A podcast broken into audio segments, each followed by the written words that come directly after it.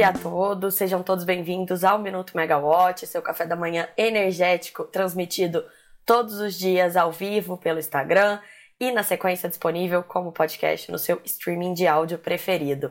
Eu sou Camila Maia, jornalista da Megawatt. O nosso minuto de hoje tem muito light, tem muita notícia sobre transição energética. É, a agenda da semana vai ser bem voltada para esse tema. A gente tem o início da temporada de balanços do segundo trimestre do ano, viagem do governo para participar de evento do G20 voltado para a transição energética na Índia. Então vamos lá. Começando então pela Light, né, o assunto da semana. É, a empresa ela apresentou o seu plano de recuperação judicial na sexta-feira à noite.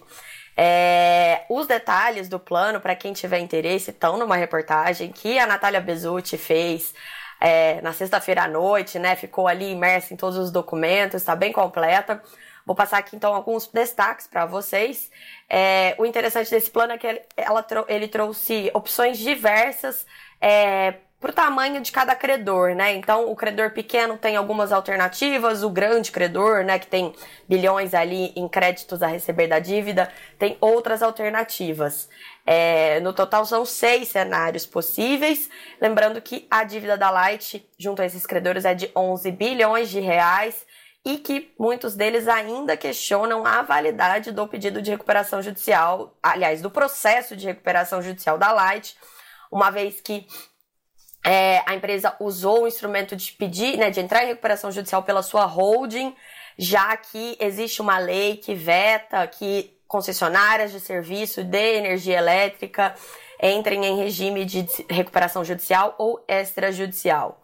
É, a maior parte da dívida está com a distribuidora, que é a Light Cesa, é, mas como a holding ela é co-obrigada dessas dívidas, então a dívida da, da, da, distribuidora ela é garantida pela holding. Então por isso que eles fizeram esse instrumento, né? entraram pela recuperação pela holding, mas o processo em si ainda é questionado na justiça.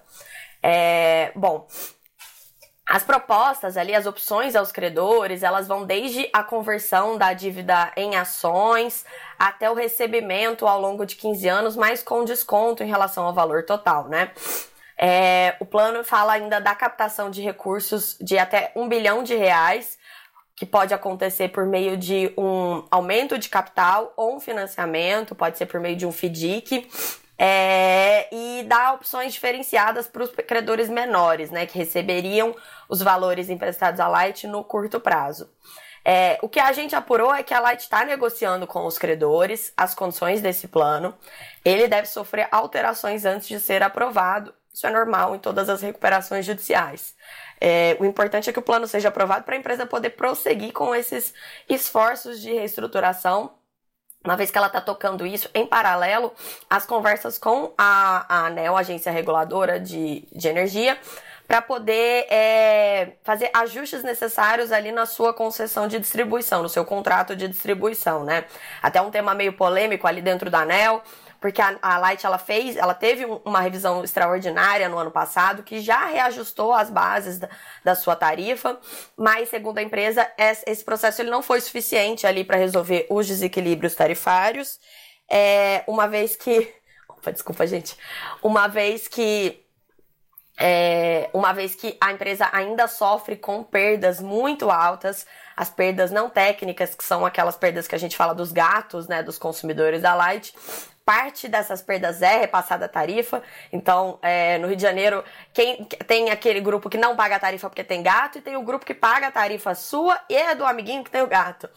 E, e, no caso tem uma parte que não é repassada a tarifa que fica com prejuízo para a Light. E aí a empresa quer fazer algum tipo de mudança ali para resolver essa situação, porque ela é realmente é, é muito complexa, muito delicada. É um, um problema até das concessões mesmo do Rio de Janeiro, né?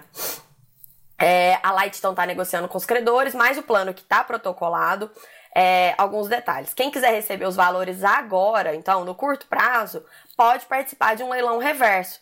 Mas aí, nesse caso, o deságio começa em 60%. Então, de cara, você perde 60% do valor total do crédito junto à companhia. É, quem topar trocar a dívida por novos instrumentos de dívida, aí vai ter um desconto de 20% só. Só que nesse caso, o pagamento é em 10 anos, mas tem uma carência de 5 anos, corrigido pelo IPCA. Então, você só começa a receber o seu montante depois de 5 anos e só recebe total em 15 anos. Aí, nesse caso, só podem aderir a essa opção quem tem, no mínimo, 3,5 bilhões de reais a receber da Light. Já quem tem crédito de até 1,25 bilhão de reais, pode aderir a uma opção que prevê um aporte de novos recursos em um FDIC da empresa. Aí o que, que você faz? Para cada um real de crédito que eu tenho a receber da Light, eu posso usar um real e aportar um real e vinte centavos. Então, no, no caso, eu vou aproveitar um real e vou aportar 20 centavos de dinheiro novo nesse FDIC da Light. E aí, o pagamento do principal, no caso, não tem desconto, mas ele acaba tendo, né? Porque você vai ter que pôr mais 20 centavos ali. Mas você recebe total. Você põe dinheiro novo para receber 100% é, do principal em 10 anos também, com 5 anos de carência. E aí, os pequenos credores que têm crédito de até 10 mil reais, esses vão ser pagos em até 30 dias após a homologação do plano. E aí é, foi uma opção que a Light pensou ali para os seus quase 25 mil investidores, pessoas físicas, que compraram debentures da Light, ou seja, financiaram aí a Light, né? É, e esperando ter em troca um, um retorno do seu investimento e estão também sujeitos a essa recuperação judicial. Em geral, o pequeno credor ele é menos, é, ele, ele tem essa essa preferência ali na questão da recuperação judicial, porque ele tem menos representatividade, né? A gente vê os grupos dos grandes credores se movimentando, entrando na justiça, questionando. Eles têm um poder bem maior na hora ali de sentar e negociar com a empresa. Enquanto o pequeno credor não, ele fica ali meio que em geral com as sobras. Então, a Light pensou essa solução para poder também é, contemplá-los. Esse plano, então, ele foi apresentado na noite de sexta-feira e já no fim de semana é, credores da companhia já divulgaram nota criticando o plano.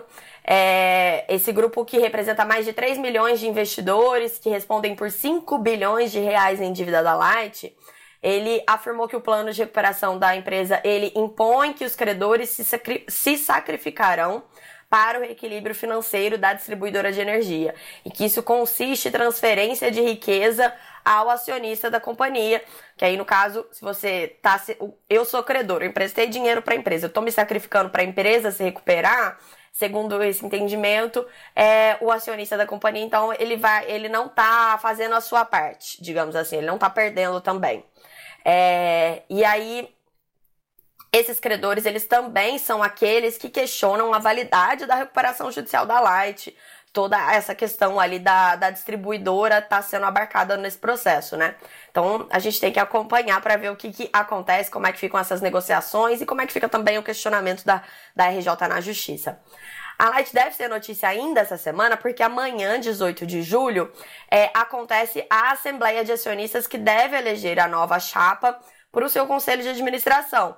E aí, uma vez eleito um novo conselho de administração, a Light esse conselho poderá fazer mudanças também na administração da companhia, né? A empresa que é hoje liderada pelo CEO Otávio Lopes, já saiu aí na, na imprensa que, que possivelmente é um novo não é dono, mas ele tem 30% da Light. Então ele é o maior acionista da Light, o Nelson Tanuri, é, que ele já já já está se movimentando aí para emplacar o nome do Endel Oliveira, que é ex-presidente da Copel Telecom, como novo presidente da Light depois dessa assembleia de, de acionistas que vai ter amanhã. Então, nessa assembleia de amanhã, é, eles vão votar para eleger uma chapa que foi proposta em conjunto pelos maiores acionistas da empresa. Então, além do Nelson Tanuri, que tem esses 30% mais ou menos ali de capital na empresa, também é, entraram ali no acordo o Ronaldo César Coelho, que era o maior acionista da Light até então, né, até a chegada do Tanuri, o Carlos Alberto Sicupira e outros grandes investidores. E, e, essa chapa, então, ela inclui até o nome do próprio Tanuri e o novo presidente do conselho da Light eleito amanhã deve ser o ex-ministro e ex-senador Hélio Costa. Então a gente vai acompanhar aqui na Megawatt, vocês vão ter acesso a todas essas informações. Na agenda de sustentabilidade, a gente tem bastante coisa. Sexta-feira, o presidente Luiz Inácio Lula da Silva, ele deu uma entrevista para a TV Record e ali ele falou sobre o novo PAC, né, o novo Programa de Aceleração do Crescimento é, do seu governo, que a gente está chamando de novo PAC, mas provavelmente ele vai ter um nome diferente. É, mas o que, o que tem de importante ali no que o Lula falou nessa entrevista? Que esse novo plano ele vai incluir iniciativas de transição energética, vai ter etanol, biodiesel, eólica, solar, hidrogênio verde. Hoje, o presidente Lula, ele está em Bruxelas, né, na Bélgica. Ele teve uma, uma reunião com a presidente da Comissão Europeia, a Ursula von der Leyen. E ele fez um discurso quando ele citou ali a questão da transição energética, a preservação do meio ambiente. E aí falou também sobre esse assunto, né? Diz que o governo vai lançar as bases para uma reindustrialização do país com empreendimentos menos poluentes, com menor densidade tecnológica e geração de empregos verdes de qualidade. Ele também falou sobre o novo PAC, que deve ser lançado na próxima semana, não usando esse nome, mas falou sobre o assunto. É, falou ali sobre o plano que prevê a retomada de obras paralisadas, a aceleração de projetos em andamento e a seleção de iniciativas como a promoção da modernização da infraestrutura logística do país e prioridade à geração renovável. A geração renovável ela está em todas as agendas, basicamente, né? Tudo indica que o que o Lula estava é, mencionando ali seria o que vai ser abarcado pelo plano de transição ecológica que foi anunciado na semana passada pelo ministro da Fazenda, Fernando Haddad. É, e hoje o Valor Econômico ele tem uma reportagem que antecipou alguns, pan, alguns pontos desse plano de transição ecológica. É, vão ser seis grandes eixos e um dos eixos é voltado para a transição energética.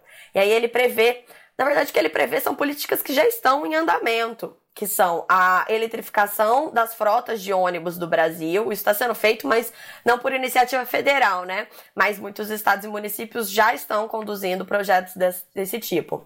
É, o programa Sol para Todos, esse é uma novidade, o nome do programa, pelo menos eu não tinha ouvido ainda mas que é nada mais é do que a instalação de geração solar distribuída é, em residências que hoje estão enquadradas na tarifa social. Que aí você vai te. Hoje a tarifa social ela é um subsídio que é coberto pela CDE, a conta de desenvolvimento energético, paga por todos os consumidores. E aí você vai colocar é, esses painéis fotovoltaicos nessas residências e no lugar da, da tarifa social.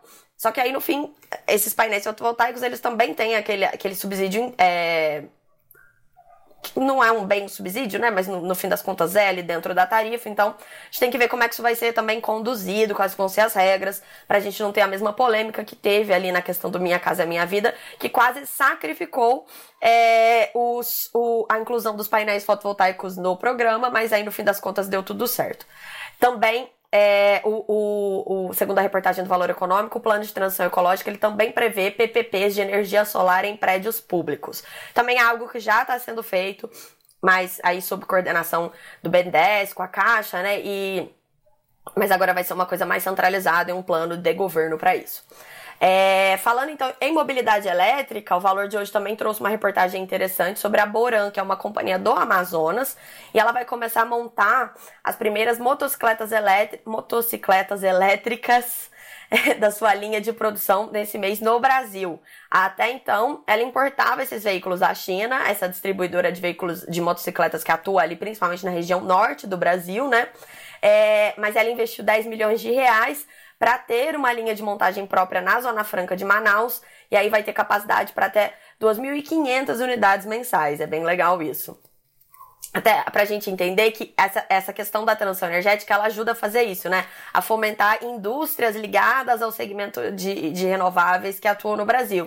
Porque no fim das contas, é, você vai, todas, a, a indústria vai precisar, né, de, de, de investimentos em renováveis, em novas tecnologias com baixa emissão de carbono, para poder se descarbonizar, uma vez que a energia faz parte né, da, da sua estratégia de descarbonização. Muitas das emissões que a indústria tem hoje são relacionadas ao seu consumo de energia e também dá muitas oportunidades para a questão da mobilidade, né? Tanto elétrica quanto híbrida, porque a gente tem também uma força muito grande no Brasil para os biocombustíveis que estão sendo desenvolvidos. Então, esse é outro destaque coisas importantes que vão vir aí nesses planos do governo. A gente é, são bem-vindas essas iniciativas porque elas ajudam a organizar algumas coisas que já estão sendo feitas, mas em menor porte. É, na agenda da semana, então, a gente vai ter bastante sustentabilidade.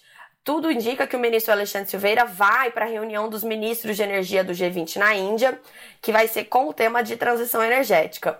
Esse encontro, então, ele acontece entre os dias 19 e 21 de julho e já foram publicadas é, no Diário Oficial da União algumas autorizações para viagens de assessores do ministro a partir de amanhã, é, a fim de acompanhá-lo. Amanhã, como eu falei, a gente tem a Assembleia de Credores da Light e a gente também tem é, a reunião ordinária da diretoria da ANEL, como sempre, na terça-feira. É, a gente tem alguns eventos tarifários ali amanhã, proposta de abertura de consulta pública para aprimoramento do, do edital dos leilões A-1 e A-2 de energia existente desse ano. Ou seja, tudo indica que esses serão mesmo os únicos leilões de contratação de geração de 2023, voltados apenas para a geração existente e nesse curto, curtíssimo prazo, né? Um ou dois anos de, de fornecimento. Esse é aquele leilão de ajuste que as distribuidoras entram para comprar só um pouquinho de energia para fazer o ajuste fino ali da demanda projetada para o ano seguinte. Como a gente tem um cenário de sobras relevantes de energia, esses leilões em geral são pequenos, mas pode ser ainda menor. Mas essa sobrecontratação, quando a gente fala, a gente fala em nível nacional, né? Cada distribuidora é, tem também o seu nível próprio ali de contratação. Então, por mais que a gente tenha uma sobrecontratação nacional, a gente tem é, descontratação em algumas empresas. A gente pode ter esse cenário. Então, por isso que tem que ser feito esse leilão. E aí, se as distribuidoras declararem necessidade de contratação, o leilão realmente acontece.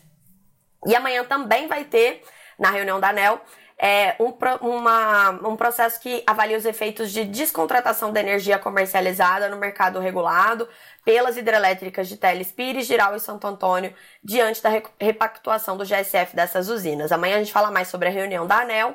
É, a agenda do ministro ainda não está disponível para essa semana, mas então a gente não tem a confirmação da ida dele à China. Assim que a gente tiver alguma confirmação, ela vai estar tá disponível na Megawatt.